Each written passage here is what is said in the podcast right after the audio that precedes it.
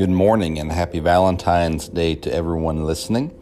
Uh, today we're in Exodus 25, and uh, the reading for today goes on to 26, 27, and 28 as well. But um, in Exodus 25, I want to look at the beginning of the, the passage and in verse number 8. God says, Well, let's look in verse number two. Speak unto the children of Israel that they bring me an offering of every man that he giveth willingly with his heart, ye shall take my offering.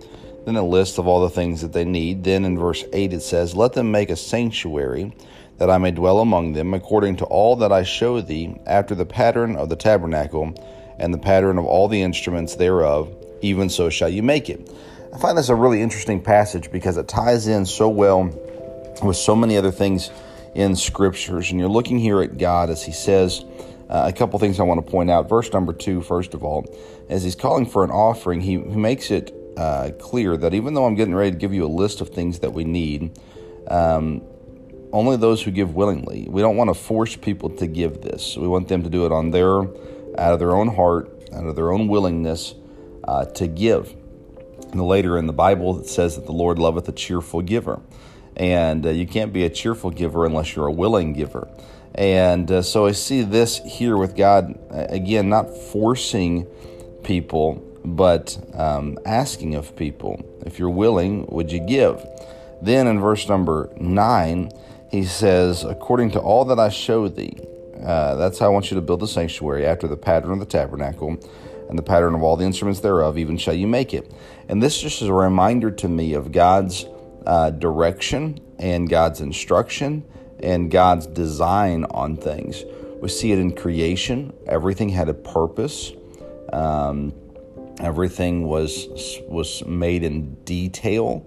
Uh, the amount of detail that is in a plant, that is in the human body, that is in all these things, God did that. And when it came to this tabernacle that they were going to build, as you read through chapter 25, 26, 27, 28, uh, you'll see great detail, specific length, specific measurements, specific colors, specific materials uh, to make these things. And it's just a reminder to me that when God tells us to do something, He doesn't just uh, want us to improvise, He gives us clear direction on what He wants us to do. And it's important that we follow that direction uh, to its fullest.